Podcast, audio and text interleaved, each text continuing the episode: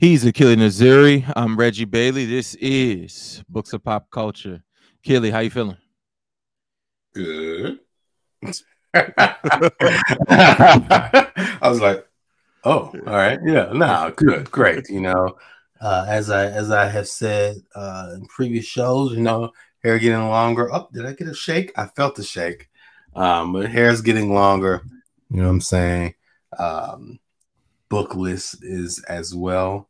Uh, and it is a really good week for me staying up late, which I need uh, to get some rest. I tried to get some rest prior to this, and I was unable to resist. Um, mm. Playing with Shucky and Tree, so I'll go to sleep after this.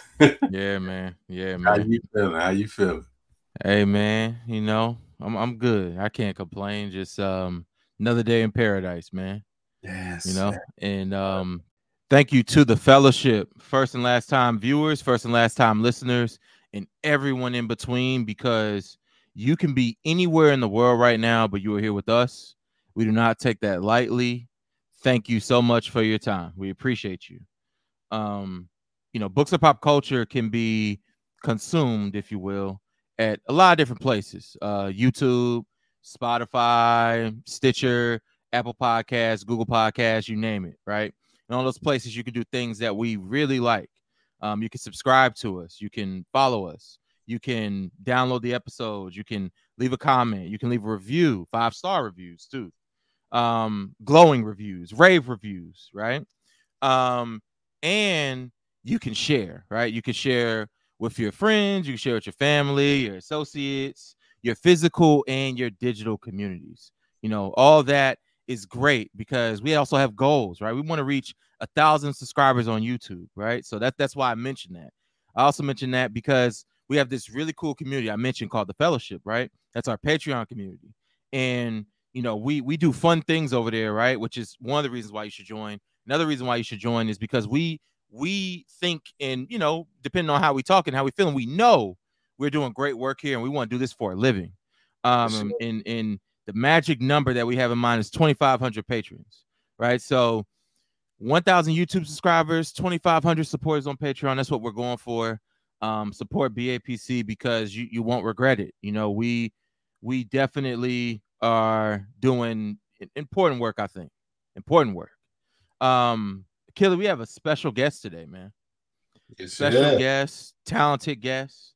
Um, you know, this guest writes Make Love in My Car, which is a music column for Southwest Review. Some of her other work can be found in or on the Paris Review, High Times, The Rumpus, and more. She's the author of the poetry collection called The Collection Plate and the essay collection called When You Learn the Alphabet, which won the 2018 Iowa Prize for Literary Nonfiction. Our guest today is Kendra Allen, and we will be talking to her about her debut memoir, Fruit Punch after this quick break. Kendra, I am glad you are here. And I must start off this show with somewhat of an apology. Okay. Mm. And and the reason why I have to apologize to you is because I reached out to you to get you up here, right? Mm-hmm. Which which is great. It you know, apparently it worked, right? But it could have been easier had I checked my spam folder because what happens is, and this is a lesson for potential like podcast people or guest bookers or or whatever you, you call yourself, right? Mm-hmm. Um, event coordinators. Um, so sometimes on websites you go to contact sections and you fill out the little contact card or whatever contact sheet. You know, y'all know what I'm talking about. Mm-hmm. So I did that, right? I did what I was supposed to do. You know, I I, I tried to you know say nice things and let Kendra mm-hmm. know we would like to have her on and talk to her about her work and blah blah blah, right? But what happens, and now I wonder how many times this has happened, mm-hmm. is mm-hmm. when you get those messages sent back to your mail, at least on Gmail, they go to your spam folder sometimes. Mm-hmm. I don't mm-hmm. know what that is. I don't know what's going on under the rug. You can like tag it or something strange. Just it's, it's, yeah, yeah. Yeah. So I want to start off with an apology because I could have made this more efficient, but I also want to thank Shanika and Crystal because they both reached out and you know made sure that we made contact. So, yes, apologies and thanks. No apologies needed. I was like, I responded, but I knew spam. I knew because I missed stuff too. So it's like, it's cool. I just reach back out. It's fine. Yes. Oh, yeah. yeah. No, we're, and we're here now, and I'm I'm very excited for this. So yes. Same. Thank y'all for having me here. Of course, no of course. How are you doing genuinely? Now, when we ask this question, you know, if you got trapped gas, let us know. you know, if, you know, if it's too hot or if it's too cold, just let us know. So, Kendra, how are you doing genuinely? And feel free to explain however you feel. Oh, um, thankfully the gas is not trapped. Um, good. I'm good on that end. Um, but um, if I'm like for real, uh, I've been kind of struggling lately, emotionally, mm-hmm. mostly. Um, yeah, just kind of understanding like all the shit I've like suppressed my whole life is wanting to come out and I don't know like I finally feel safe enough to like uh, start processing it but my mind my brain is like it won't let it come out and so yeah. it's just been like a war or like a fight for like the past couple months if I'm being honest but like the past couple weeks has been weird but um I guess I'm good physically. Um, you know, it's a it's a roller coaster, but I'm good today. yeah. So right. that's good. How are y'all? Thank you I for asking. Crap gas. You know, I, am uh, glad you asked, Kendra. You know, I've been waiting to, to talk about this. Uh, uh, yeah, my the, the left side of my back has been hurting, and I recognized it as trapped gas. Um, and so uh, I'm I'm pleased to have someone actually uh, be concerned about me and my gas. Uh, but it's not trapped no it's not trapped no longer. It okay. is free and uh, yeah, we, I'm doing good. What about you, Reggie? I mean, I'm I'm good. You know, I was just thinking the good thing about like this being virtual is the fact that like in the event you wanted to trap your gas, you actually could just like go on mute, mm-hmm. you know, and no one knows. That's a, that's a beautiful thing. Just something I, I just thought of just now. You know, I don't go on mute because I have the Krisp app, so it's just like, but you can't hear it, you know. Yeah. yeah, no, I, I just push on that mute button, you know, in the event it, it were to happen. Um, I just be like, my bad. like,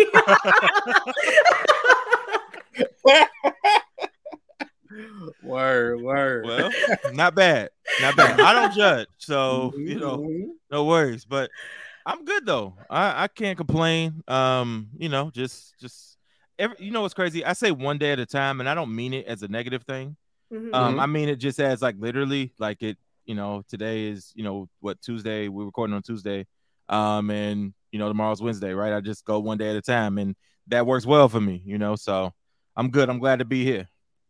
Okay. Thank word, you. I'm word. glad y'all doing good. No, thank you. Thank you, Kendra, for asking. Mm-hmm. Thank you. And um, I want to ask you, what is the most important lesson you have learned about the business of writing, right? And I'll frame it to make it kind of unique here, hopefully. Um, I know now you're with Ecco. Your last two works have been with Ecco, but you came out on University Press initially, right? Mm-hmm. And you also won a literary prize early, you know, in your, you know, career, mm-hmm. right? And I'm just curious, like, what all of that means to you, you know, and any other thing you could think of, right? I, I ask it in a singular. Feel free mm-hmm. to tell mm-hmm. me as tell us yeah. as many lessons as you like, right? But what is the most important lesson you've learned about the business of writing? Oh yeah. Okay, so I've been talking about this lately. Yeah. It's the it's the fact that I've like came to the realization, and maybe it's just me reaching, but I feel this in my spirit that um like publishing and like the business side of it do not care if the work is good. They just want it done so they can sell it. Um, and so, and they like, we can market it whatever way we want to. Just finish the book. We don't got to know what it's about. We don't got to know if it's good. We just need to say, hey, this is a black girl story. And, you know, we're going to put that on there. And yeah. I'm understanding that. Um, so it's really, which was kind of like, hard for me at first because I care about the stuff I write a lot. And especially with this book, it, it got pushed back twice because it was just hard to finish. Like I thought I would. I wrote another book because I couldn't finish that book. I was like, I just can't do it. I was gonna quit for like two or three, two or three times. It kept getting pushed back. And I was like, thank you. Thank you, Jesus. Thank you. um, but in their mind, they're like, hey, no. And then I remember like emailing, I was like, I just need some time because, you know, I'm like struggling. Like, it's a lot in this book that I ain't even thought about that I'm writing down. Um, and this was the second time it got pushed back, and I got the response of like, yeah, but we can't push it back anymore. Like we need it now. It was like, forget whatever the process is. We we need to market it is that the word? Yeah. So that's like my my main lesson on the business side, but also the other lesson is who cares. Like take your time. Like I had to start mm-hmm. training my mind to do that because I kind of rushed my whole life. Um, especially like things I love to do, or like I'm like, oh, well, how can I be successful at it? Or oh, how can I like get it to the masses? Or oh, like whatever I want to do from a kid, from sports to dance to whatever I'm into at the time, I'm always in a rush to get to the end goal. And I think with this process, through learning like how the industry is, um, it kind of like rested my brain a bit to be mm-hmm. like slow down take your time because it don't matter what you give them but like you need to be proud of what you do and you can't rush it. Um so that's been like my biggest adult lesson if i'm for real like take my time. Don't stop rushing everything because that's how you not just how you mess up but it's like come on like writing is drafts. So it's like 20 30 drafts that to just even get good or just to mm-hmm. even understand what it is you're doing. And so um yeah, yeah, that's my long answer. Yeah. No, that that's that's perfect, right? And I I want to ask this and I, I, let me know if, if if this is a reach or anything like that, right? But I, I like what you said about just like the rushing piece and about being patient. Mm-hmm. And I know that you're not like on social media, at least as of the moment, right? Mm-hmm. And but I know you were because I followed, right? Mm-hmm.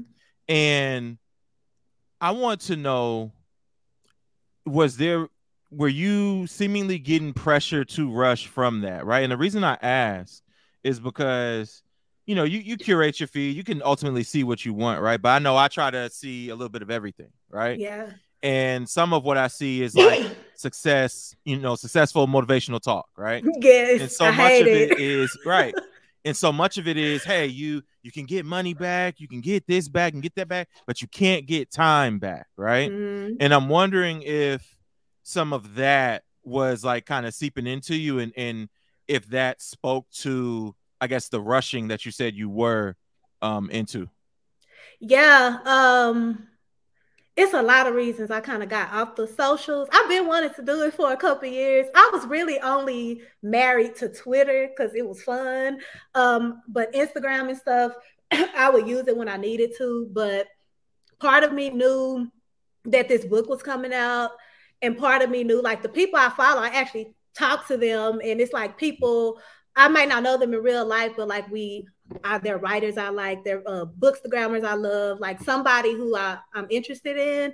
Um, but at some point, if I'm being honest, I knew this book was coming out and I knew like the reception of my other books and like people who would DM me. And to be quite honest, it was just like the the the praise was like getting to me. Mm-hmm. It was get not getting to me like I'm getting big headed, but getting to getting to me like nobody is like understanding what I'm writing, or like no, or they do understand, but it's like I don't want to be like, oh, you're brave, or like, oh, you're, you know, you're like all these words, these buzzwords, like you're courageous, you're this, you're that. Because I don't feel like that on the inside, um, which is probably just a testament of like my insecurities that I need to work through. But I have a hard time like accepting praise. I don't like being talked down to, so I have a problem with authority. But I also got a problem with people talking up to me because uh-huh. I feel like I'm just a, a person, like Loki. Like I just want to talk. I just want to kick it. Um, we don't have to mention a book at all. Like how you doing today? And that was kind of getting to me. And I knew like the especially women, like other black women, um, they like we see ourselves in each other and like yeah. it would be stories and it's just like I haven't even worked through my shit. And that's like a lot because my my mind is like what can I do to help you? Or like, I'm so sorry you feel that way, or like jumping into like this self-sacrificing role, which mm-hmm. is like a mothering, which is the whole theme of like this book. book uh, yeah. yeah. all I'm thinking about is from the minute I asked you how you were doing genuinely. Yeah. I often think about when someone's writing a memoir, uh, you know, one person in particular, Kiese is heavy. Mm-hmm. Uh, he was talking about what it's like to relive, right? Like that story like for a living, right? And and you know, when you're talking about the process of writing it, it made me think about like, you know, like you just said, you you're still working through this stuff. Yeah. You're not done with it, right? And it's kind of just beginning. Everybody's gonna treat it as if because there's a product there, like you're past it and yes. like you're ready to talk about it with people who are outside of the realm of people who you were already just working your way into talking about it. With. Yes, and it sounds like wildly ungrateful because it's mm-hmm. like I'm super grateful. Like I'm more than grateful, but I don't know how to. I probably just don't have the language to express like what I mean when I'm like I don't need that from my work because yeah. I kind of know what works with my work um because I've been obsessed with it for so long. So I already know once it's out, like what people are gonna that's a weird thing to say. Like I kind of can gauge like what people will say, like the response to it.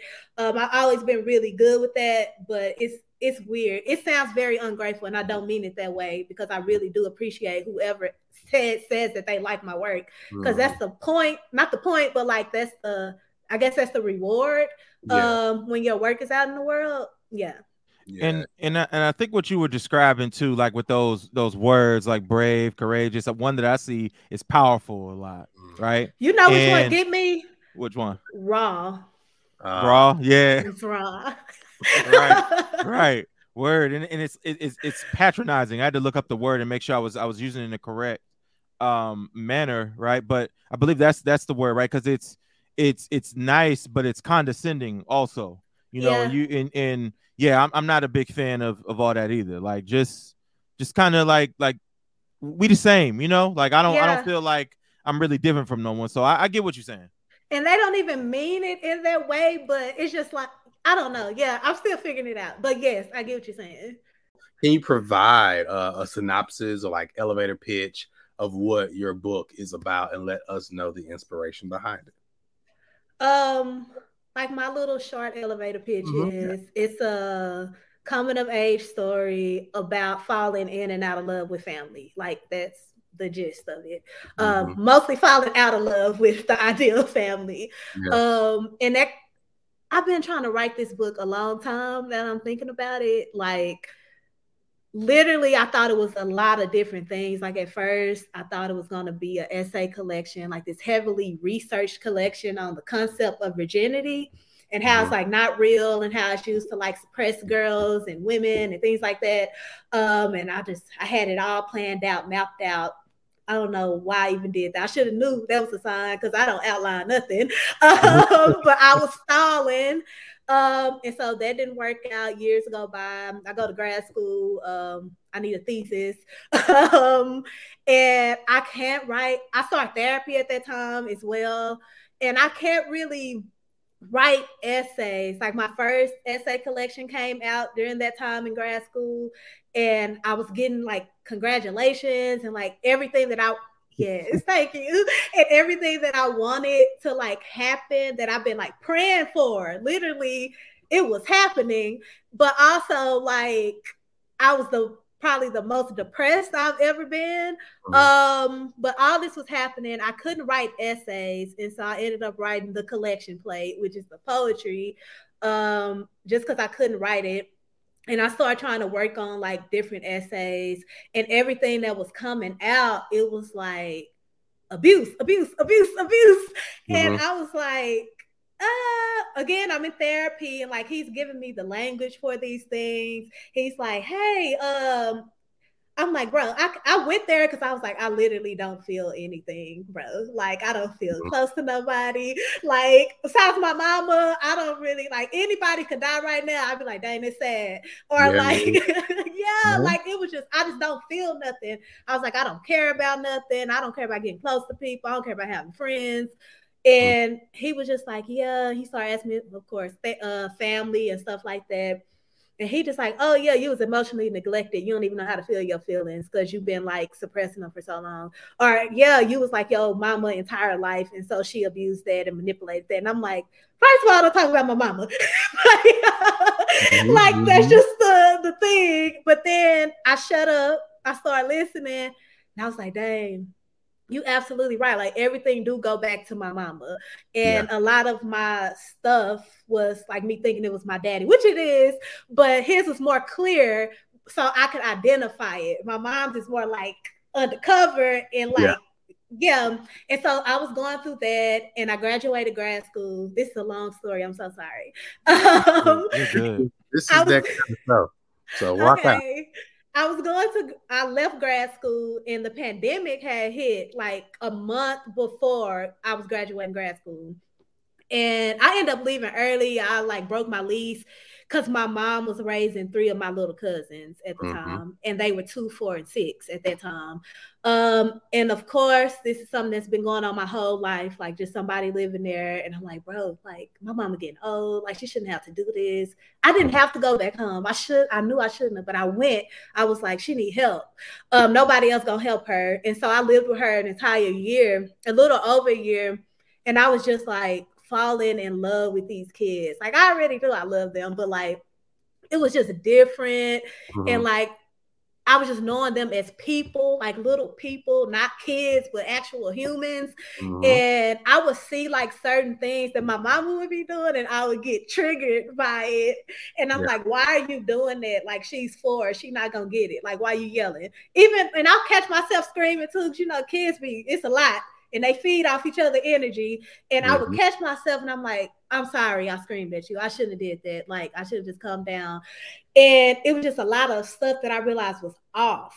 And I started having like panic attacks again, which I have not had since I left high school.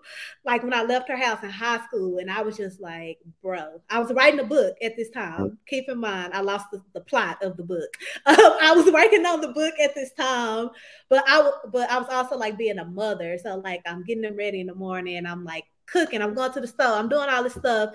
And then while they sleep, I'm in the back room trying to write fruit punch, but it's not working out because I'm like getting triggered by like my life and my family. Yeah. And like, y'all still doing the same stuff for 20 years. Like, come on now. Um, it's not that hard. like, just stop. And um, so that that was happening, and I started having like these really bad panic attacks. Again, my mama not even knowing, like kind of expecting me to just fill this role that I've been doing my whole life. And I was like, I gotta go. Move to San Antonio, literally just picked a place. And I was like, I have to go. And yeah. drove to San Antonio, looked at five apartments, picked one, and I finished the book here. So that was the process of mm-hmm. that's the yeah. That's yeah. amazing. It's so uh this is uh we call them quest well it's not a question this is like a statement but we were so we have a couple of questions about something that me and Reggie were talking about yesterday, and that conversation spilled over to me and my wife talking about some of these things that you know, well, we black, so I'm talking about black folks, right? But that that marginalized communities kind of go through, and they just think of it as normal as they're going through it, right? And then um, for me in particular, college is like this you know this like step out of that world where you see like that wasn't normal mm-hmm. you know and then like or or whatever normal is supposed to be right? And yeah. then you go back home and you're like yo like for instance like my little brother like joe what is you doing? You know what i'm saying? Like what are you doing dog like but they didn't leave. And so they're just kind of still in that in that cycle uh, and so like when i was when i'm reading this book and thinking about like what you were just saying about feeling emotionless right those are like so many of my students and so I've been really emotional learning. Um, you know, from when I just left education in terms of the secondary, like 16 year olds, uh, 17, 18, and in terms of what I do now, working with like 19, 19 year olds and up. Um, and so yeah, it's it's it's a it's a it's a necessary story, both what you wrote and what you just told us about the process. So that's why I'm like, yo, it's that kind of show. Rock out, sister. You know what I'm saying? Talk, talk, talk. Let us know because people want to hear that. They want to know, and it's better when it's like you know in a in a space where it's cool for you to do that, where they're not yeah. like you need one one minute 36 second answers. Uh, you know what I'm saying? Yeah. Literally. Mm-hmm. Yeah. Oh, yeah. yeah. No, and in in like in here too, right? Just to add on to what Achille was saying, you know, we we do a lot of long form reading, and and you know, if this becomes long form as well, then hey, it just kind of fits into what we already doing anyway. So you know, no no need to worry about how long or short the wind is. You know, like okay. we here to talk.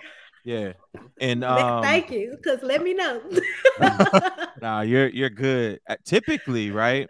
I, I, I usually asked about like epigraphs here, right? But mm-hmm. based off what you just said, I'm a, I'm a kind of move move up a little bit, no. and you know th- this episode, right? If I'm correct, it should be out like October 27th, right? But like Achille was saying yesterday, we recorded, you know, an episode, you know, live or whatever about just some goings on in the book world. And, you know, we, we ended up talking about the trauma plot. That was one of our topics. Uh, that that uh Sehgal, Brandon Taylor, our, our, friend Swati, you know, they all have wrote about it in, in different ways, right?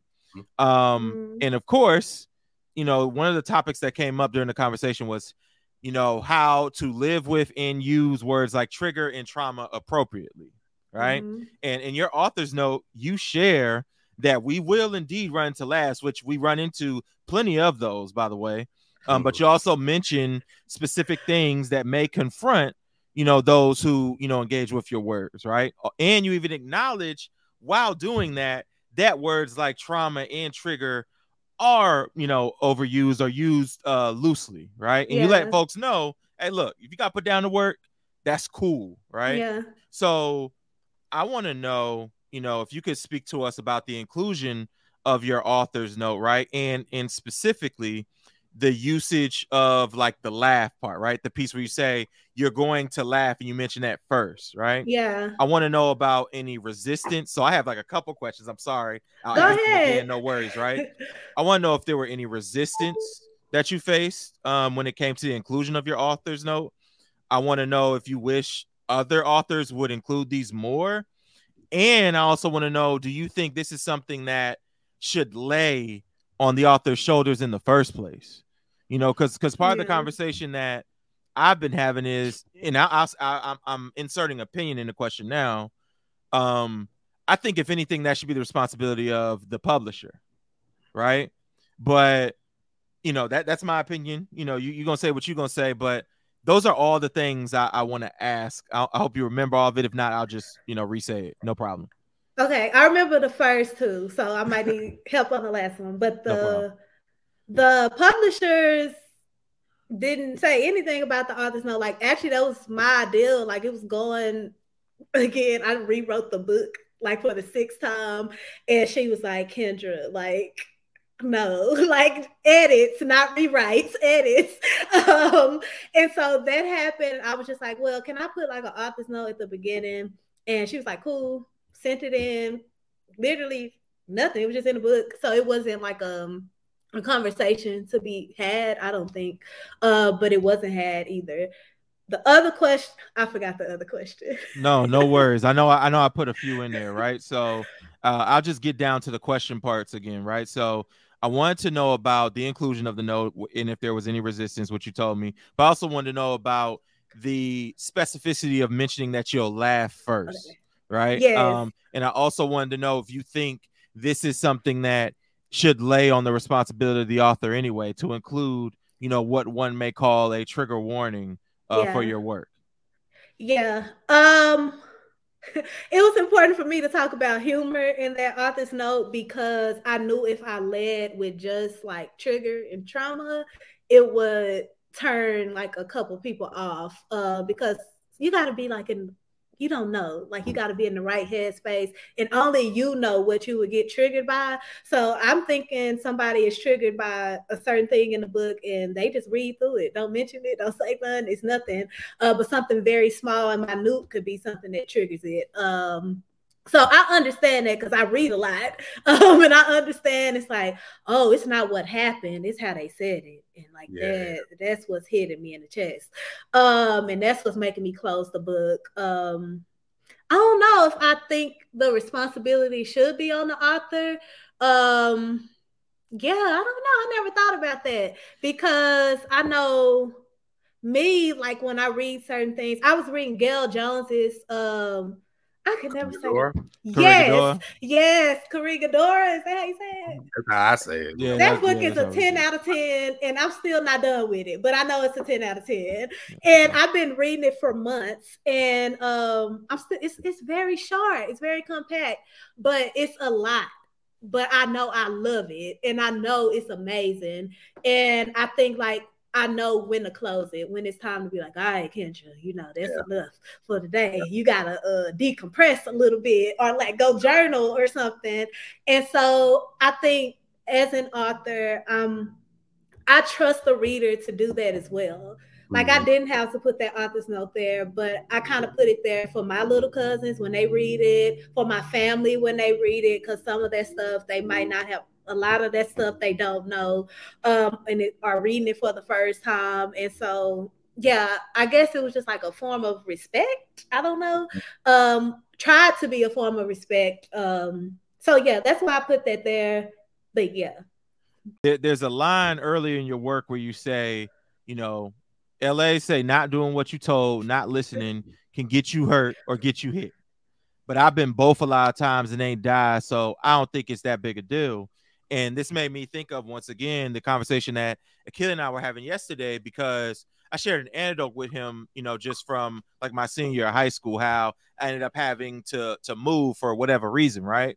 And I refer to the situation as difficult, but I feel like I've had a friend who I've told this conversation to, or who I've shared the same anecdote with, and she called it traumatic, right? And it just made me think of like that scene, right? Because you know, you were saying, you know, it's not that big a deal. Like I, have been hurt and hit a lot. And um, you know, I, I I just think it's interesting how like I guess we're we're still kind of working our way around just that word, you know. Um you know what's like crazy thank you for sharing that with me um what's like crazy is i was I had kind of a similar experience. Um, I was in Houston. It was like one of my last times visiting Houston, and I was outside talking to my daddy's wife. Um, and had, he had done something crazy, and we was just outside sitting on the truck talking and I'm listening to her again, adults telling me all their business, like I got the answers, because I shouldn't even been involved in that conversation. um, but she was mm-hmm. talking to me and she was like, you know, like just randomly, she was like, you know what, Kendra, uh, you've been through a lot, and I don't think your parents see that.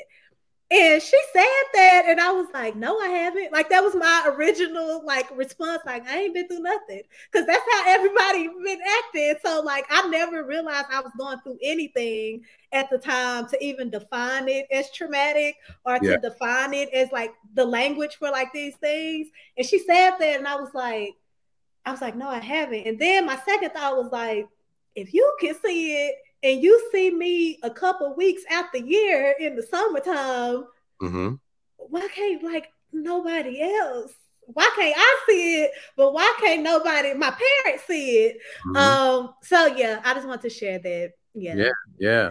Like I said, you know, I've had um I've shared some of these stories with Reggie, but like, you know, with my the students that I taught, there's so many things, right? Because I, I felt like, you know, I came from a certain background, right? But even now that background has gotten some new things, right? Like for instance, this is an extreme thing, but I had one student that got hit by a car because they, they have to walk to school because their school is too close to their home or something strange like that. So mm-hmm. there's a mm-hmm. whole bunch of the kids that have to walk.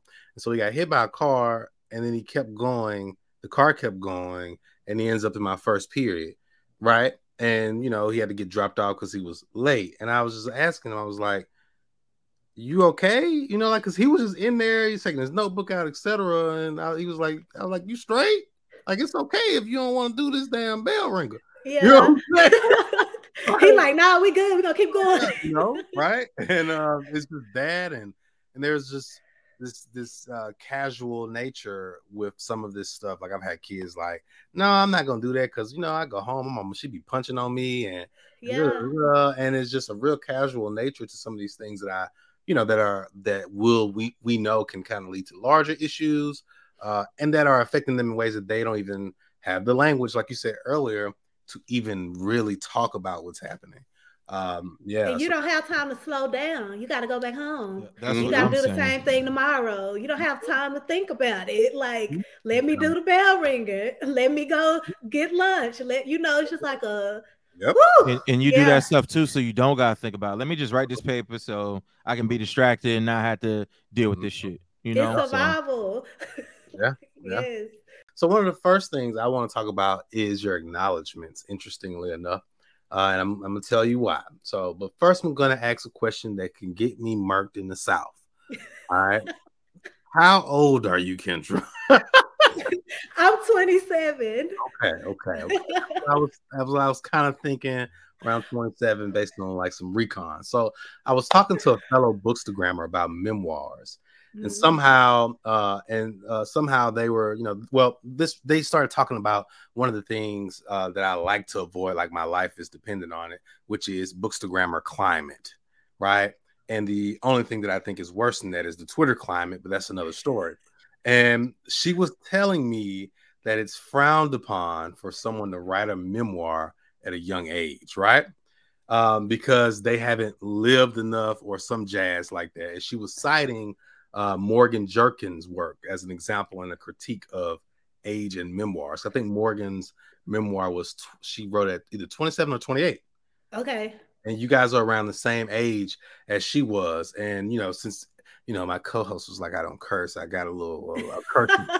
um, and and she was, and I gather um, she she was around the same age as you, and I gather from reading from the reading of your work uh, that you don't particularly give a fuck about what's frowned upon um, and and uh, about frowns, right? Sure. And, and the part of your acknowledgments that said your professor Kathy Berg- Bergquist yes told you that by the time you were 13 you have enough to write for a lifetime and it reminded me of that because that was my response i was like it's some people that what are you talking about? Right? Yeah.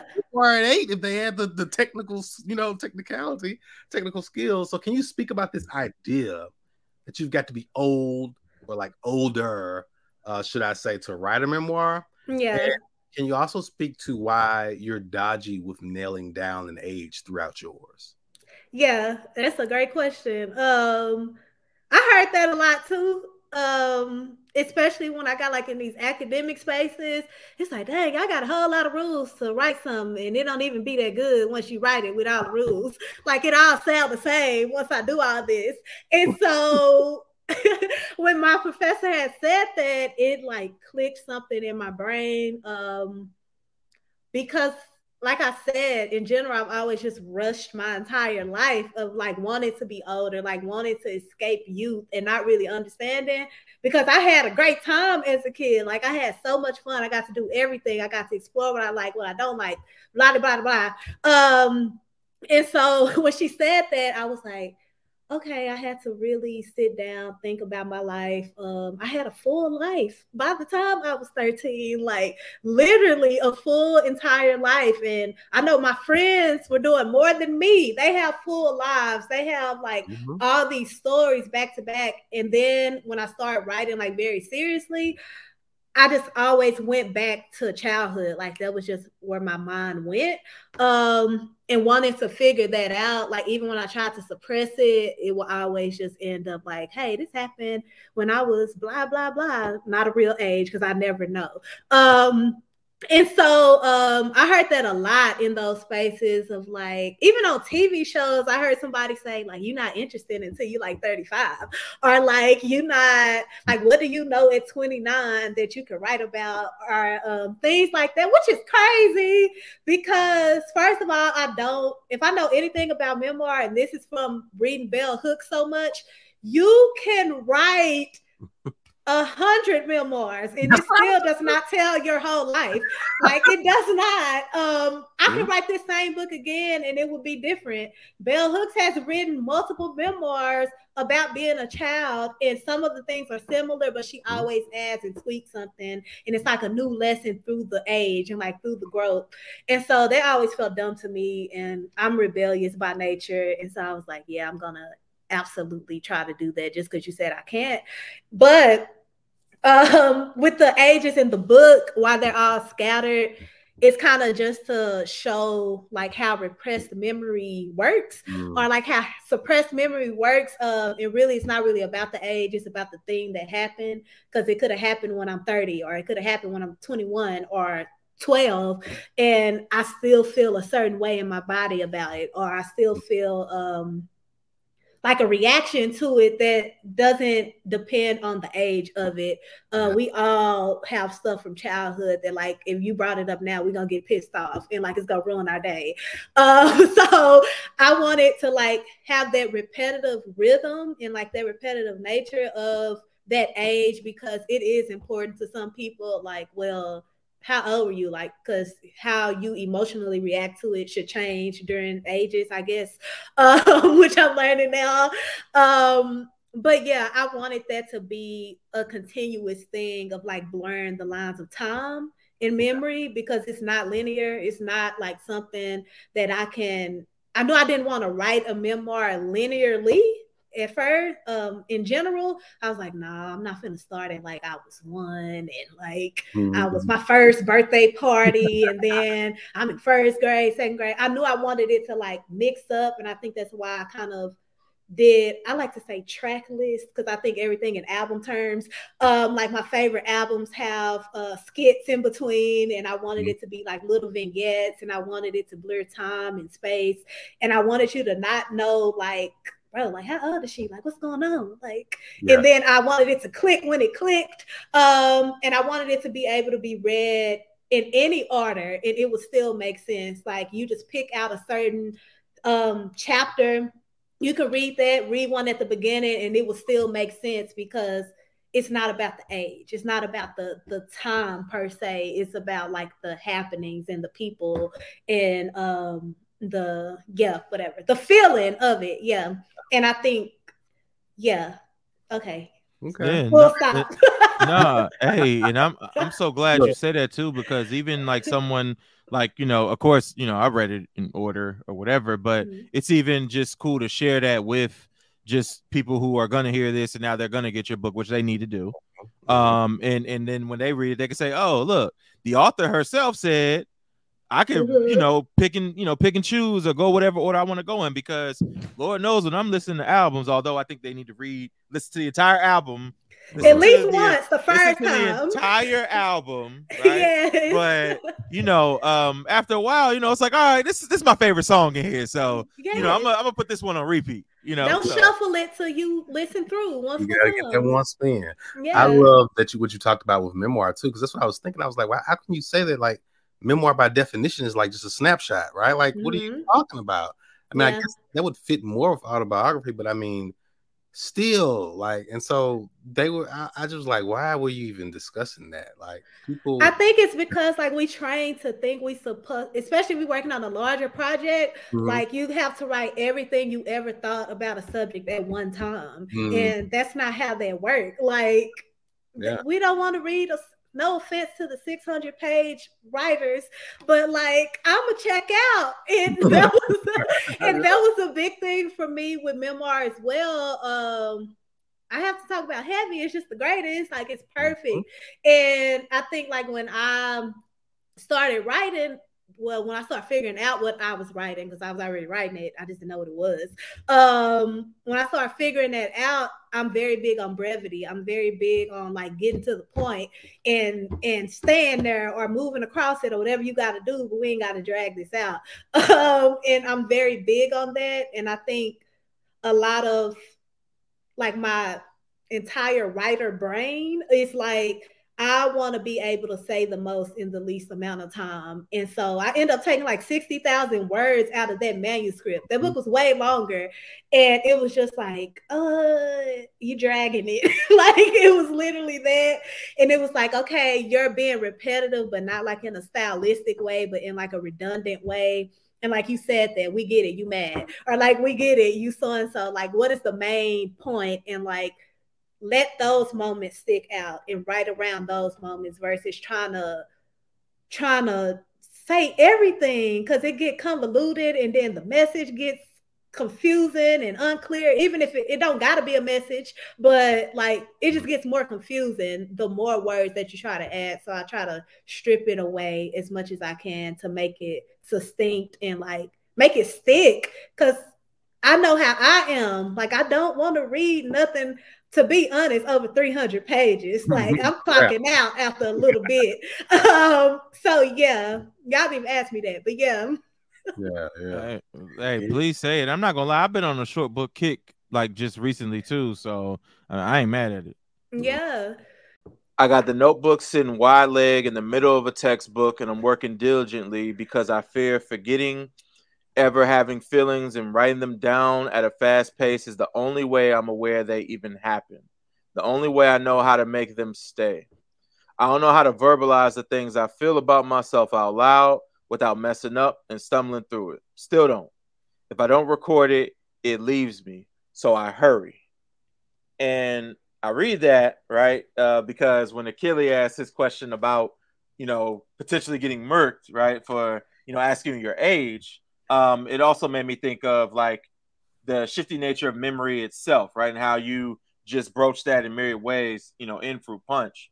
Um, I know you've kind of spoken to us about like memory, um, but feel free, of course, if you have anything further you'd like to say about its shifty nature.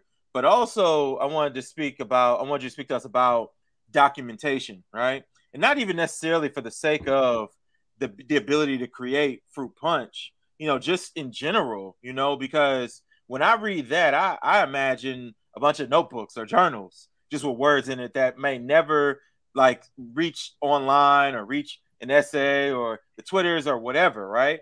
Can, can you talk to us, you know, if you have anything else you want to add on about the mm-hmm. shifting nature of memory, but also just what documentation means to you and, and just how important it is? Yeah, I think it's so important for me because memory has been so unreliable in my life, um, especially as a kid. Even now, I shouldn't say as a kid, like up until now, um, mm-hmm. it's been like very unreliable and it caused like a lot of dis- distrust in myself. Like I a therapist, I wrote in a book, like had tell me how you should trust yourself more. Like you're not remembering the same things the same way. Like you're not remembering little details for no reason, or like you're not making this stuff up because it, it's coming back. But it felt so shifty and unreliable because it always felt less than the people around me. Like I could always gauge whatever I'm feeling. I could write it on the sheet of paper. I could write it in the textbook. I can write it. Um, not saying that's what I was doing as a kid. Really, I was like getting that energy out through sports and like cheer and step team and all that. Um, and then I would have little moments where like I just can't take it no more, and I have to like write down to figure things out.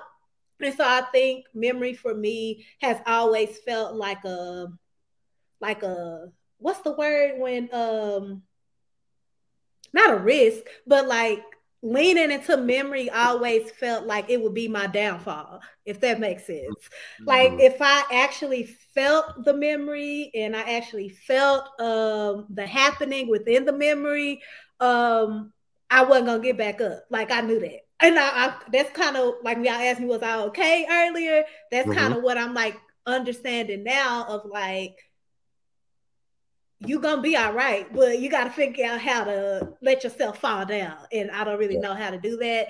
And I feel like a memory in that book, that's what I was trying to express.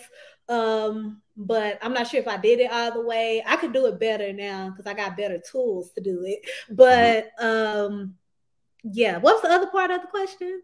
yeah, just just the importance of documentation, like because because mm-hmm. when I when I read that passage, I don't I don't hear like, oh, let me, you know, write all this down so it can go in a book. I just I just hear like I just want to. It seems like you just want to make sure you just document the stuff in general, right? Literally. Just, yeah, and it just seems like you know there's just this passion for writing that exists like outside of our consumption, you know. Yeah. Um. So yeah, I just wanted to, you know, if you had anything you wanted to add on to that too. Yeah, that's why you said that because like one of my life goals is to make documentaries because I always want other people to be able to tell their truth and like actual real people to tell like their full stories and like document that. And I always been like that since a kid. Mm-hmm. Uh, I'll be sitting there binging human trafficking documentaries at like seven. Like, this is mm-hmm. crazy. Why ain't nobody doing nothing? like, what's happening? And it's still happening. Um, probably worse now. And and so like being a kid, I always wanted to sort of canonize like the actual lives of the people I love because to me they're like the most talented, beautiful, funny, mm-hmm. most full living, but also very harmful, but also like all this like myriad of things.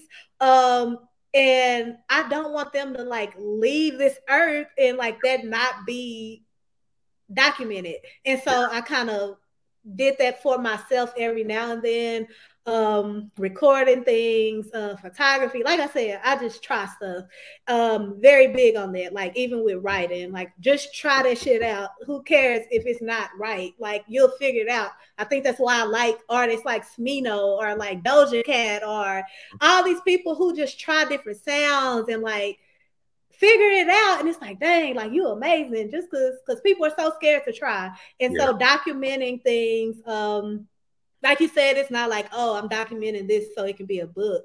It just kind of works out that way later on because, yeah, yeah.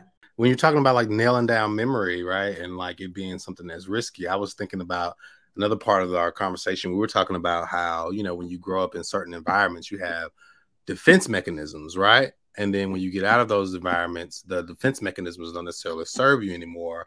And when you try to start working out of that stuff, now you need healthy mechanisms, right? For, it's not weed and alcohol. Yeah, right. I literally was saying like my defense mechanism was, you know, that drink, right? Or whatever, whatever, right? And then when I stopped drinking and I would go places, I didn't know what to do with my hands. It was the funniest thing. I was like, I don't know what to do with my hands. I was like, so I was telling my wife, I was like, I I would buy a water, right, or buy like a sprite because mm-hmm. I had mm-hmm. gotten so used to you know double cupping in, in the in the club, right? Yes. And so you know it was it was wild, and even when I you know quit quit the other thing, you know I smoked cigars because of that because I didn't mm-hmm. know what to do with my hands because it was always like a black and mild or something else, right? And so at least with the cigars you don't inhale. Um, yeah, that's literally people think it's some like deep thing. You know? Yes, that's nah. why I said I don't like cigars. I said, what is this? What are we doing? you know that I just get the same feeling, right? You know, and it's fine.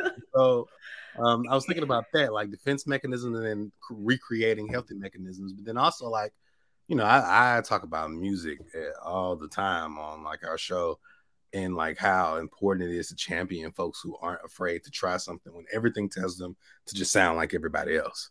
You know? Um, and so I think about that in like when y'all read this, I think about that. And for instance, I guess I'll get into my question. Um, but I want to nerd out a little bit more about or, or nerd out about language and syntax in this work. And I want to use the work to do so.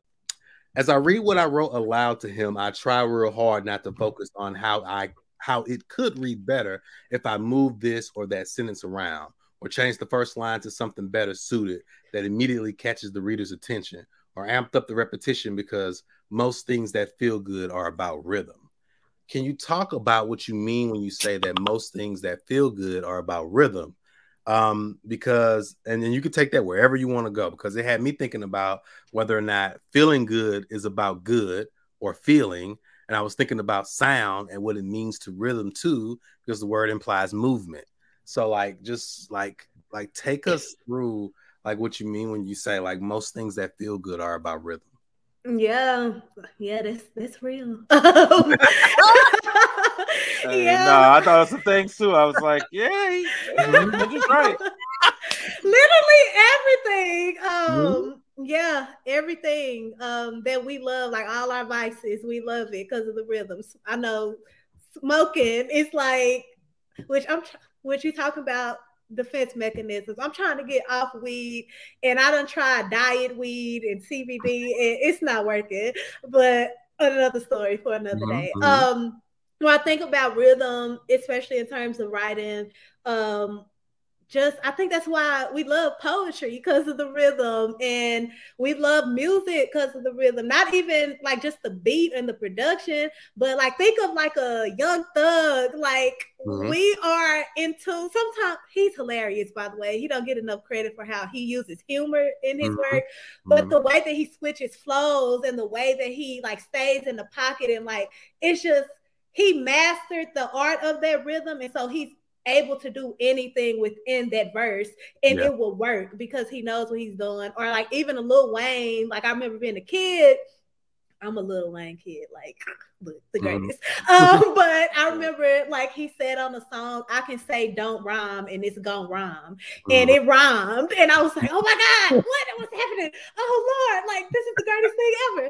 Um, and so when I think about rhythm, I think about it um in terms of music, most importantly, like all my favorite songs I can think of like a little section of it that like it's not even how they sang it, how they said it, it's how it flowed mm-hmm. and how it like hit a certain thing. And I think like when we read, we take that for granted of like getting through the things that we're reading because if it feels choppy, if the tone is off, if the rhythm is off, like it all blends into each other. And so when that rhythm of the sentences are not uh, where they need to be. I know when I revise, I'm always like moving a sentence from like the middle of something to like the the second to last sentence. Like I'm always very focused on what goes after the next.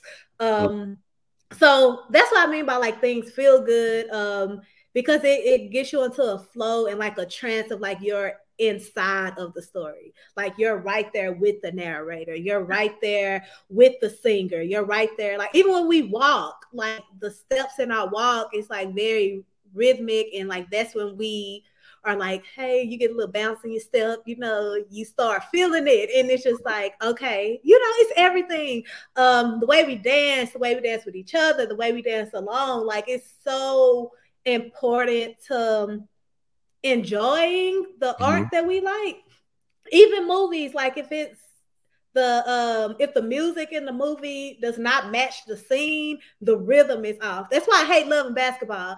Cause. I hate when I hate Love and Basketball for a lot of reasons. But that movie is trash.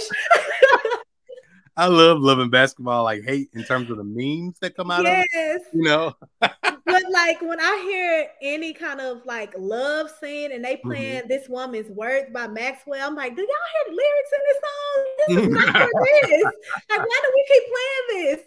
Um, and it throws off the rhythm. It takes me out of the scene. And so that's what I mean by the rhythm feels good and it even yeah. translates into my life. Like it's no reason I should be sitting in therapy, like, hmm, I wonder if like he feeling me. And you know, like we we got a rapport because like I'm saying things a certain way and it's slick. And sometimes I don't need to do that in my life. I need to just be, I need to talk, especially in therapy. I shouldn't be worried about that. Yeah. But that's how kind of my mind has been since I've started obsessing over sentences. Like it's on my mind all the time of like I could have said this better, or even that book. I'm like, oh, I should have moved this this sentence to like page 37. It would have killed it. But nobody really noticed that unless you like just weird like me and yeah. looking at that.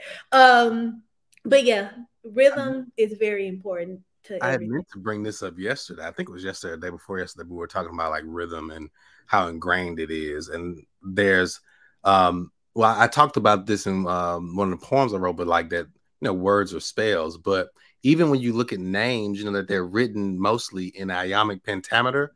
So that mm-hmm. it's like Jared, da, da, da, Kendra, uh, you know, it has a mm-hmm. beat to it. And people, you know how when black folks is choosing the name, it matters so much and it's so cool because it's like they're all little songs. Yes. You know, you know yes. little songs. Yes. Uh, and so I, I don't know who it was we were talking to, Reggie. Who was the last uh, author we talked to? Uh, Margaret Wilkerson Sexton. Oh yeah, definitely. Yeah, that's exactly who I was thinking about saying that too when we're talking about syntax because there's a lot of music in that uh book. Yeah. Okay. Yeah. Yeah. Yeah. Appreciate that. So whether it's the cover of your work, discovering the meaning of fruit punch, descriptions of LA, descriptions of doll, right? Or you saying on page 65 that you are generally confused by what it means to be inside of a body, let alone what correctly costuming said body allows you access to. The body is central to this narrative. You know, so much so that the two respective parts of your book are called blood.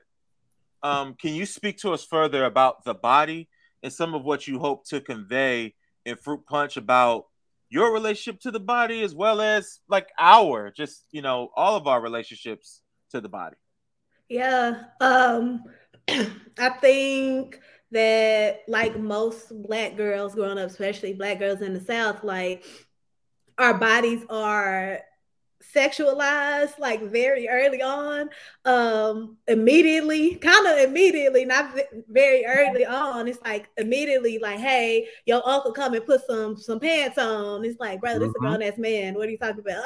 Like i'm six.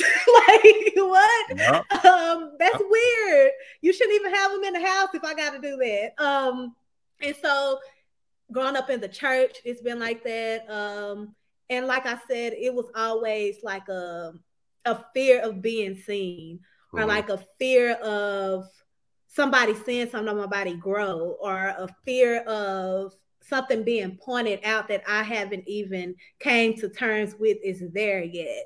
Mm-hmm. Um, and I think I wanted to convey this ideal or like this concept, not concept, is actual thing of like desirability, like being the the the thing that's gonna take us out, fat phobia, queer phobia, all these phobias. Um, desirability, it falls under that umbrella. And how if you are especially like I'm dark skinned black girl, uh, when I had locks, how it was perceived was very different than when I'm loose natural, than when I'm perm, then like all these different, like it depends on how your hair is, the way that you're treated, which is weird.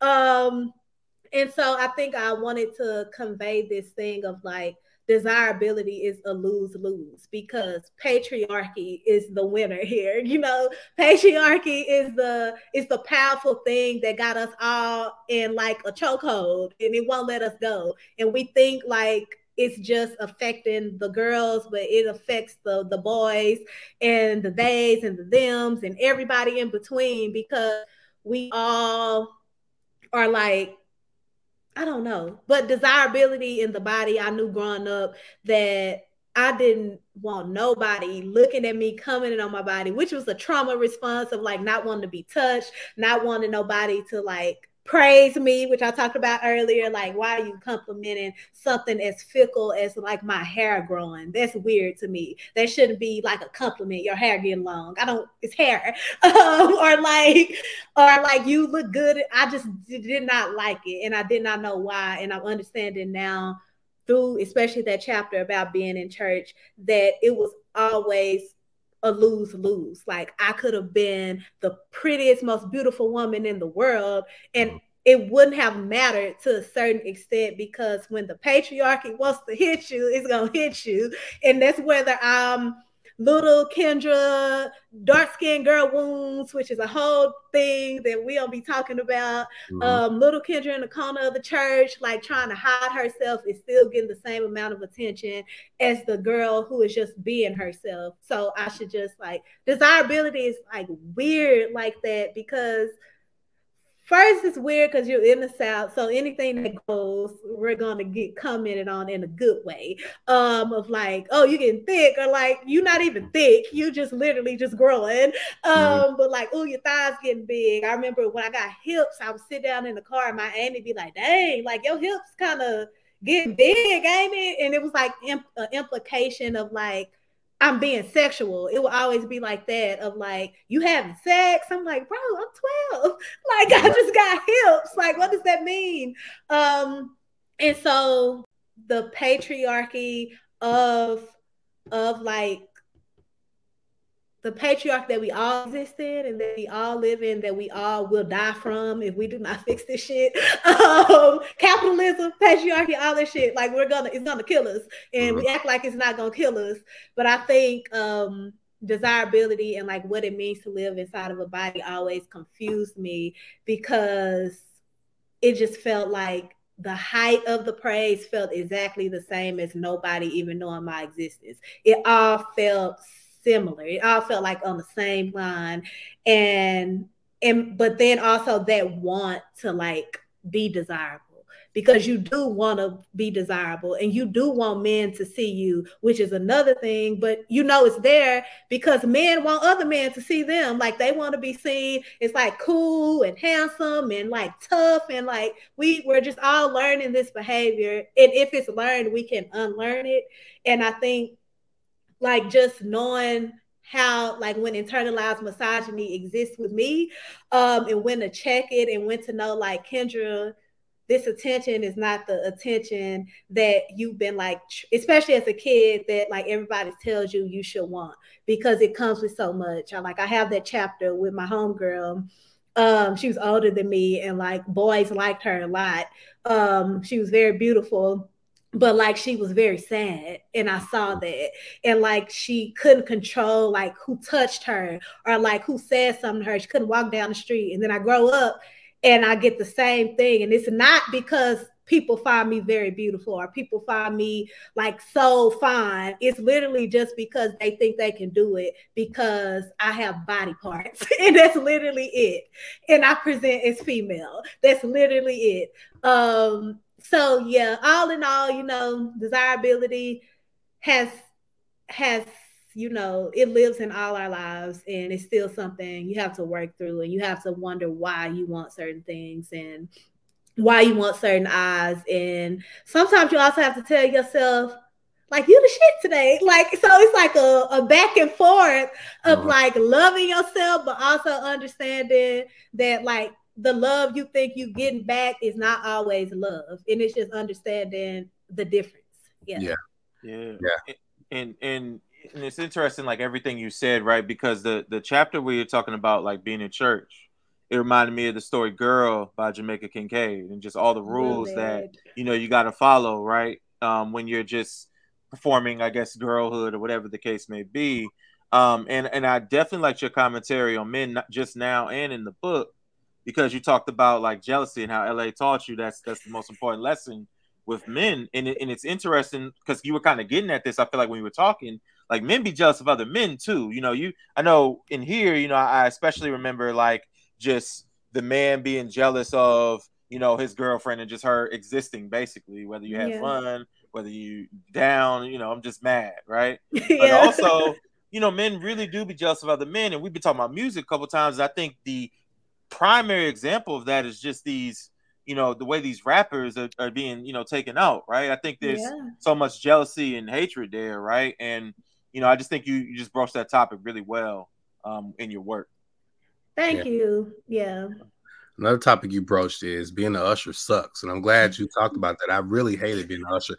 Mom, whenever I do play this for you, when I do when I come home, I just want to reiterate how much I hated that, and I couldn't wait to run away Right. But then there's a part in there where you're like, and I'm thankful for it, but just not right now. You know, and yeah. I, was, like, I'm thankful too. So you cool, you straight, mom. but I'm still upset.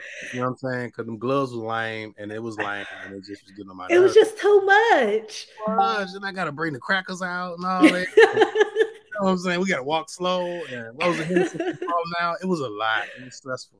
I can't um, sit down. no, I gotta sit down. Then when the choir sit down, you mad. Yes. But, anyway, but anyway, all right. So you brought up uh, two very important things that are very specific to the South. I already talked about how this makes me think about my students, right? Um, but this idea of like, you know, you should put some pants on, right? Like your uncle coming over, right? I've heard that. So I heard that for me, right?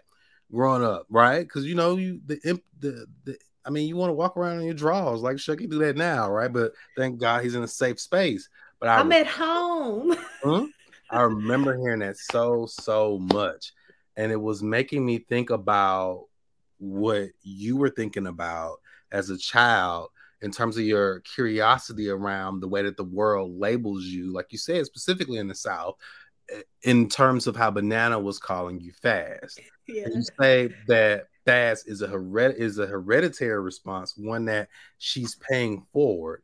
And you say uh, at school you're the last one to be messing with them little boys. I love the little boy thing. That's how you remember. Like, you out there with the little fast tail little boys, but, yeah. um, but this them that's really being fast behind you and it just made me think about too like the the the what is it um how we are socialized in all these other different places to think it's okay that boys move that way and you were saying that it made you want to write and i hope my question makes you want to talk. Um and so what i want to know is what do you think it is banana is paying forward? Um and also when i think about uh, my students and these labels uh it made me think about how right after that you talk about how you wish you had more time to mm-hmm. figure out uh you know why you wanted hugs and dances to dances with no music you know and i think those are two very important things the the fact that there's this labeling going on that you're curious about because you're like you know what do you mean Just and there's my mtv game my yeah.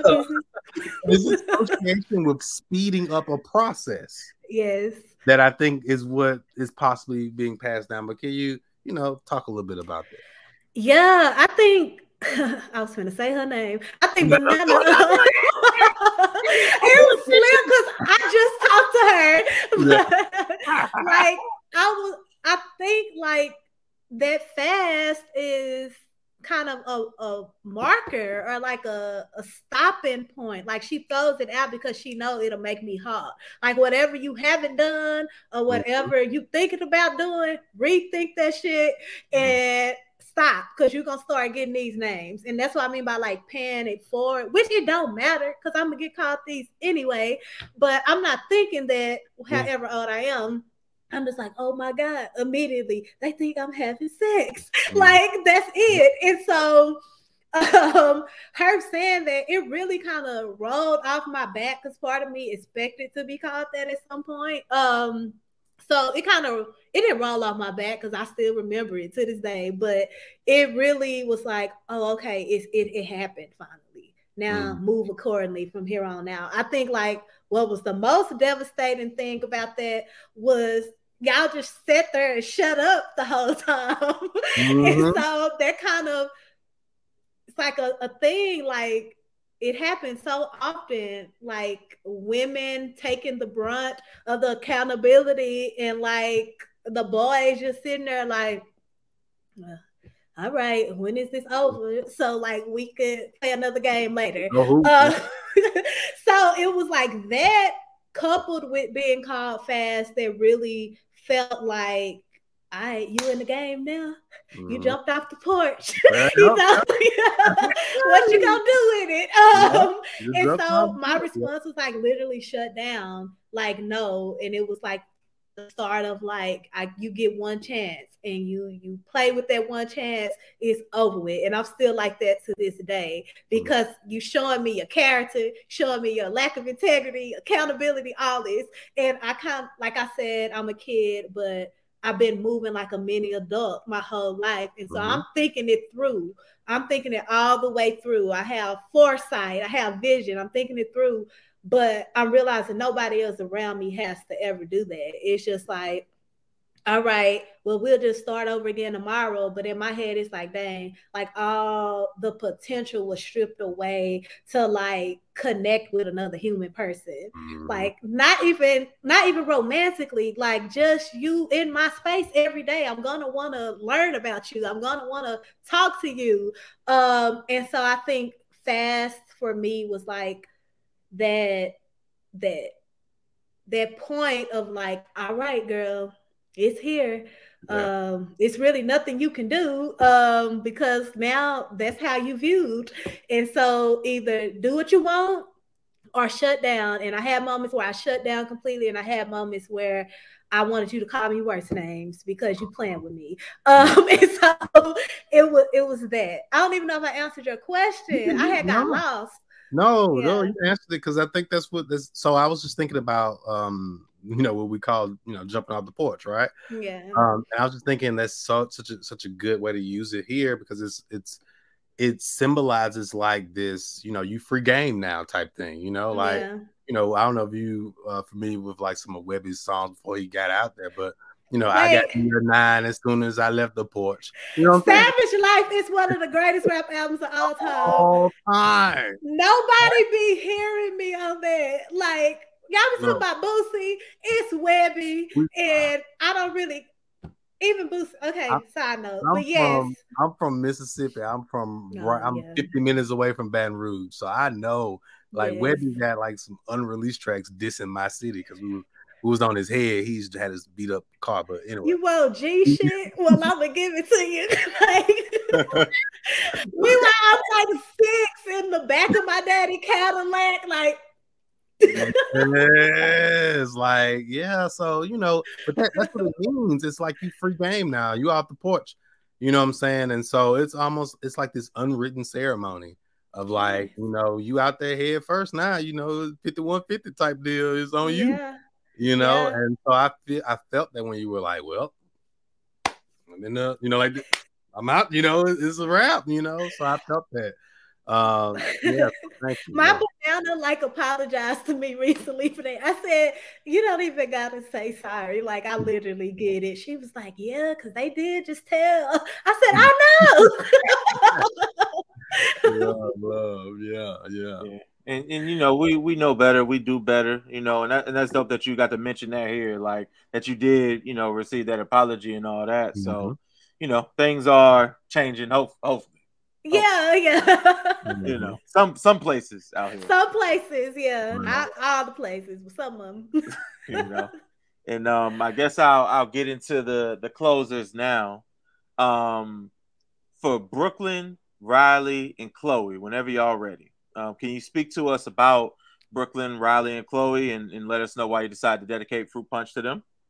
Yeah, um, it was that year I lived with them. Um, just yes, like it was weird because you know I'm not a person who necessarily like wants children or you know see that for myself, but mm-hmm. just being in their presence, I'm like, I see why people might want one of y'all. like I see yeah, like y'all are like great people, like they just love you unconditionally, but you got to get yourself right before you have them.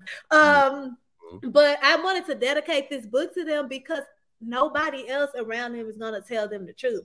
Nobody else around them even realizes what's going on. Like you said earlier, like they don't even know a problem is a problem or like an issue is an issue or a cycle is a cycle. They just think like just surviving, like just in survival mode and don't have the the time nor do they really see the reason of like facing they shit and it's like i can talk till I'm blue in the face. But like, if you don't want to do it, you're gonna want to have to progress to do it because I'm not special. I'm not a special case. I'm not doing nothing differently. I just wanted to do something differently. And I took the steps to do that.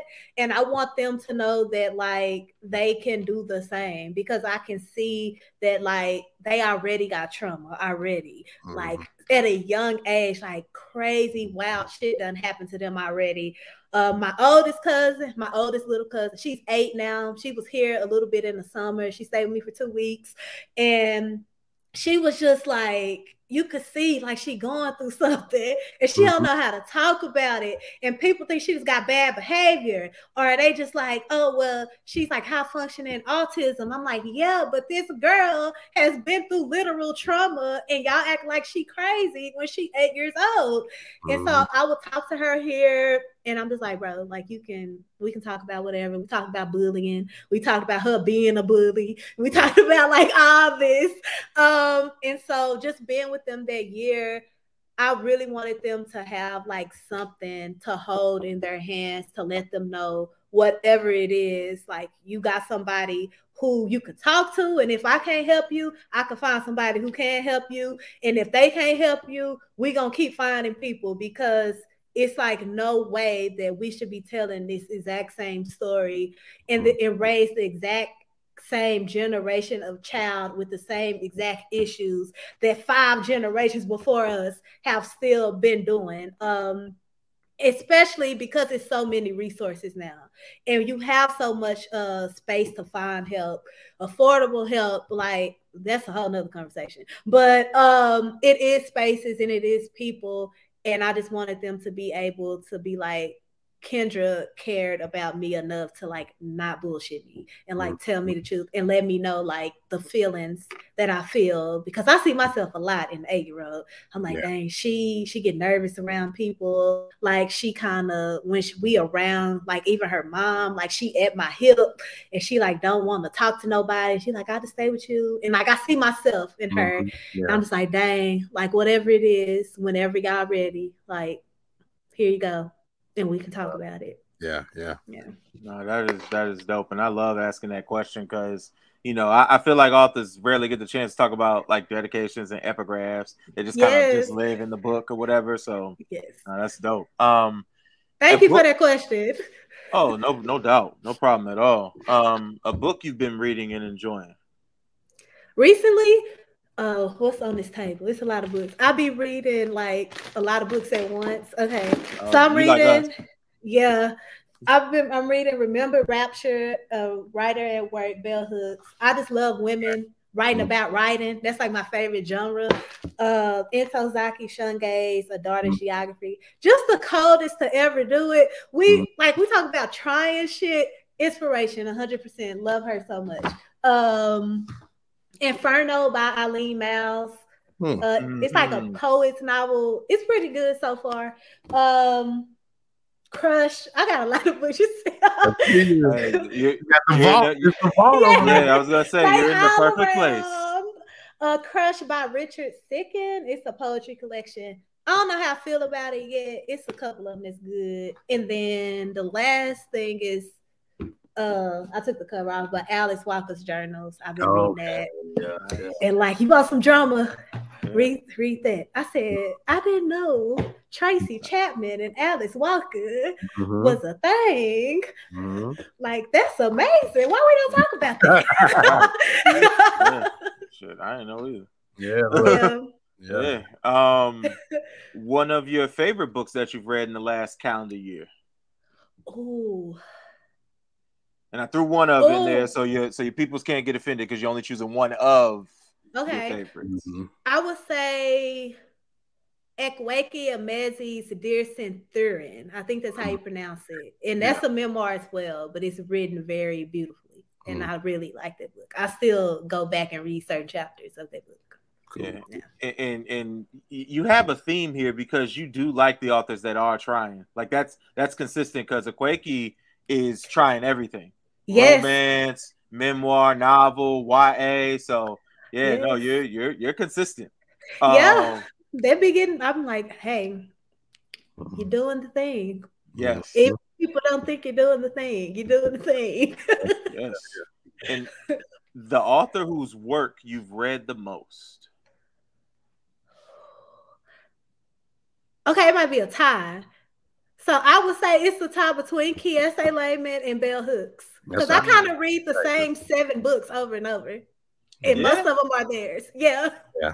So do you do you know them off the top of your head? I mean Yeah. Um, How to Slowly Kill Yourself and Others in America, Heavy, um, Bone Black by Bell Hooks. My favorite, favorite book, it used to be How to Slowly Kill Yourself, but my favorite book is Wounds of Passion by Bell Hooks. Mm-hmm. Um, it's amazing. Like I just, it's amazing. It's marked up. Uh, what else I be reading? Uh, you can't keep a good woman down by um Alice Walker. Love that. Um, what else? How many was that? It's kind of uh, like this. Is five. Okay. Five. Yeah. Oh, Sons of Achilles by Nabila Lovelace. That's one of my favorite poetry collections. Yeah, you um, acknowledgments. I was like, what did I? Yes. Mm-hmm. Yes. Amazing. Ten out of ten. And then I just love Danez Smith in general. Mm-hmm. Um, so I always like try to keep up with what they write in. Yeah. Nice. Okay. And an author whose work you've read that you wish was read, discussed, and or taught more. Ooh. Jenny Boully. Hmm. Nice. She nice. writes a lot of craft books, but she writes personal narrative within the craft to show off how well she is at writing like craft, but like she's doing the thing while talking about the fire. Read Betwixt and Between, Betwixt and Between by Jenny Boully. It's amazing. And she was also one of my teachers. Yeah. Nice. Okay, thank you for that recommendation. And uh your favorite book you've read that no one has heard of. Oh, okay. I don't know if no one. Let me think. Hold on, give me like 10 not seconds. enough people have heard of. Mm-hmm. Uh, probably Gumbo Yaya by Aurielle Marie, and it's a poetry collection. Oh, you got it. yeah, yeah, yeah, right there, yeah. For and, sure, read that. Just the cover alone. Flying, yeah, yeah. Yes. nice. And um, I, I, I, guess I'll throw in these these couple quick hitters. I think I think we've we've earned this one. So some music you've been listening to that you yeah that you I was like. gonna attack you if you didn't ask that one. Yes. How long we got? oh no, you're, you're hey, ain't, ain't no rush. We love music here. Yes, um, Durand Bernarr. I love Durand Bernarr. Um, especially his first album, but this new one's pretty good too. And Charlotte Day Wilson. If y'all don't listen, I don't know what's up with these white Canadian singers, but it's something over there that they be. Yeah, on, yeah. Charlotte Day Wilson. Listen to Mountains that song is like chef's kiss. It's amazing. Uh, but that whole entire Alpha album is good. Um, I've been listening to like Thug lately. Uh, specifically his, like I said, I think he's funny and I love his humor. It don't get talked about, but his blah, words. Um, specifically his verse on this Rae Sremmurd song called Offshore. It's like a three minute verse. And first listen, it's like uh, again, like you mumbling, but like when you actually get into the lyrics, amazing. One of my favorite verses ever, like ever. I love that verse. Um, what else I've been listening to? Oh, it's this singer named John Doe, but she spells her name G E A N, and then she spells Doe D E A U X. And she has this song called Stay Down that's been on repeat for me, but also her EP that came out like a couple years ago. Ten out of ten, no skips. Okay. Um, but yeah, I've been listening to Stay Down. I'm more like a what song you listening to? yeah, yeah. we, the, we the same way. I'm I'm more of a songster than an album stir. Yes, like I be trying to listen to the new albums, and then I just I don't know. Yeah. Yeah. Yeah. I listen yeah. to the old albums like over. So so you mentioned listen to to uh to Screw. Yes. Um, were you referencing like you know screwed up click or yes. something newer? Okay. Okay. Yes. Favorite member of the uh SUC? All of them. All of them. All of them. Whatever, like we playing on the freeway, driving to Galveston from Houston as a kid. All of it. Um, I'm thinking about um drink up in my cup freestyle. Uh, my cup. Man, man hold up. yes. Um, gotta put fingers on the truck. Yes. But also Z-Ro is one of my favorite rappers ever. Um I think he was like the intro to like my sad boy rap. Like we like to credit that to like newer rappers, but Z-Ro was like the first sad rapper I ever yeah. heard. I was like, dang, what he going through? Because his life sound horrible. okay, this is I'm gonna shut up. But I just had to ask you about that because you mentioned it, and I, you know, I know you were younger, but I was like, surely, you know, she didn't mention it. But he has this song I think on the Life and Times of Joseph McVey where the intro of it is like, "I'm sorry, I don't have none of that good feeling music, none of that stuff that make you feel good. So far, I've only experienced nothing but heartache and pain." So I'm sorry for not making you dance. I'm, sorry. I'm talking about killing you. and I'm thinking about uh I also this is not a part of that, but just Devin the dude in general is dude, another yep. inspiration mm-hmm. for me of like how he just tells stories mm-hmm. and it's funny, but it's mm-hmm. also like, dang, that was real. Or like, yeah. All time to me. Yes. Yeah.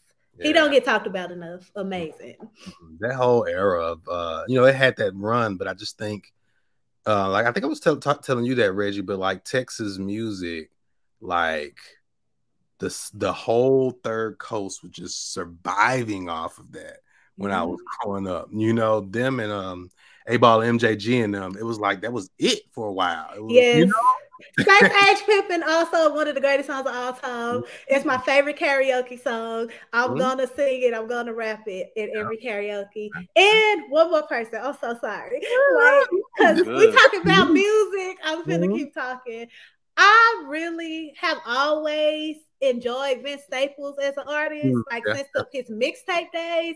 But I really, really enjoy like how he gets better and better every time. Like yeah. you can tell he's like taking the craft seriously. He just gets better and better. And every album is like, I find it funny because it's like earlier on, it was like them oomps oomps beats, mm-hmm. but like he talking about racial issues in the lyrics. And then I've been to a couple of his shows, like the audience is all white. And he literally telling y'all y'all the problem, but y'all just like oops, oops, oops. I'm like, are y'all lyrics? Vince is such an interesting. I love rappers like Vince that are like uh him and uh Boogie, uh Westside Boogie. That's yeah but I love like rappers that are from a certain lifestyle that a lot of people are glorifying who don't just lean into that. Yeah, you know, like said, like Vince has so many different songs, you know, and Boogie too, you know, is it's uh it's just it's really dope to see that because they could take the easy route. You know, Boogie's um everything for sale literally saved my life in 2019. I like I listen to it every day, every single day. Album. I mean, I can't say enough. Like I said, I don't want to hold you, but I was really upset when I didn't see that you were writing about music too until like 30 seconds before. I was like, I would have just made all my Look, next time. Yeah, I got yeah, you. Yeah. Oh, oh, yeah. Uh, for sure. Like, what are y'all listening to? Um, boatload of La Russell. Um, uh, he's from um the the Bay. I don't know if you're familiar with La Russell, uh, but he's an up and coming artist that I love, and I got a chance to actually talk to him. Um, I listened to Everything's for Sale and uh, what is it? The one, the the second Boogie album. Uh, um, no more Black superheroes. Uh-uh, the one. Um, so prior to before he got signed, um, it has the Reach on it. Okay, uh, I know what you're talking about. Yeah, yeah. Uh, I've been listening to that a lot. Um, there's this new guy that Hove signed named HD Ben Dope that I've been trying to see if he's gonna be good. Because usually that's a, a, decent sign, you know, because we got Cole kind of that way and other artists. Uh, mm-hmm. let's see. Uh, let's see. Uh, I've been listening to Pimp C again. I was listening to Naked Soul, Sweet. You know, I, I needed it in my life. Um, let's see, and uh, yeah, it's called the yeah, The Reach is the name of the album. And Common had dropped the album in 2021 that I was totally unaware existed. A Beautiful Revolution, you know, like, good album. Um, but yeah, I'll stop there because I can go on. I'm not laughing at you listening to Common. I'm just laughing because every time I hear Common's name, I get upset and I don't know why. now, Common so I was gonna say it's because of Love and Basketball. He wasn't in Love and Basketball, but he was in the basketball movie just right. Yeah, might be what it is. That's probably why she gonna say. It's, it's like he just popped up in everything I'm enjoying. Like I was watching John Wick. I was like, why are you here? he ain't dying. The boy ain't going. Like he just show up. Like, how many jobs do you got, bro? Just... John Wick literally stabbed this man in the chest and left him on the train. And my man, my man kept going. Son. It's a mess because he can't really act, but okay. Common, yeah. like how how did I make it to books of pop culture, man? love your music, love your music. What you yeah. listening to, Reggie? Um, so I I went to my search list too or whatever. So I got Nike Talk, Drake, and Twenty One Savage. Okay. I got I was listening to B Boy Stance by Cassidy today. Wow. I was listening to like my list is random as hell. Yeah. I was listening to Ransom by Lil Tecca. Okay. I was I was listening to Eurostep by Westside Gunn. Okay. Uh, Jose Canseco by Westside Gunn. Mm-hmm. Margiela Split Toes by Westside Gunn. Mm-hmm. La Russell LA Leakers Freestyle. Nice. Okay. Uh, tomorrow by Cardi B or by no, not Cardi B, by Glorilla. Glorilla, Big Glow. Big Glow. Yes, right? love it. Um, and through through my lovely girlfriend Kathia, I've been listening to a healthy serving of Ari Lennox, POF. Okay. Um, you know, uh, yeah, POF primarily. Oh, and Boy Bye with her and Lucky Daye. Yes. That's probably my favorite one off of the album. I like the back and forth. I think they could do a lot with that. They really promote that song because there's just Mhm. not a lot of that going on, and just Mhm. R and B in particular. And I think it's like, I think it could go places if they try to, but you know, we'll see. if they try to, because she's so consistent with making amazing music. Like she does not have a bad song. Yeah. I she can't think of one. Yeah. Also, one more thing, I was thinking. You said L.A. Leakers freestyle. I've been watching the Ray Vaughn L.A. Leakers freestyle. Man, come on. yeah, Huh. He killed it. I be about to killed be in tears. Like, first of all, extremely talented, like very prepared for the moment, like literally, but just oh my god, Mhm. like just thinking about that shit, I'm like, That that that No, he was he was going in I on didn't- there. Yes. it's Shit. one of the greatest things I've ever seen. I'm like, why do I keep rewatching this over and over? It's I hope he's very long, successful career. Because you know he he's the replacement for Kendrick, right? And so it, it's interesting. I mean, you know that they find him, and he has some really really good freestyles on YouTube that are really punchy like that. Um, Mhm. you know, I only worry about because he has like a few EPs. I only worry about like song choice yeah.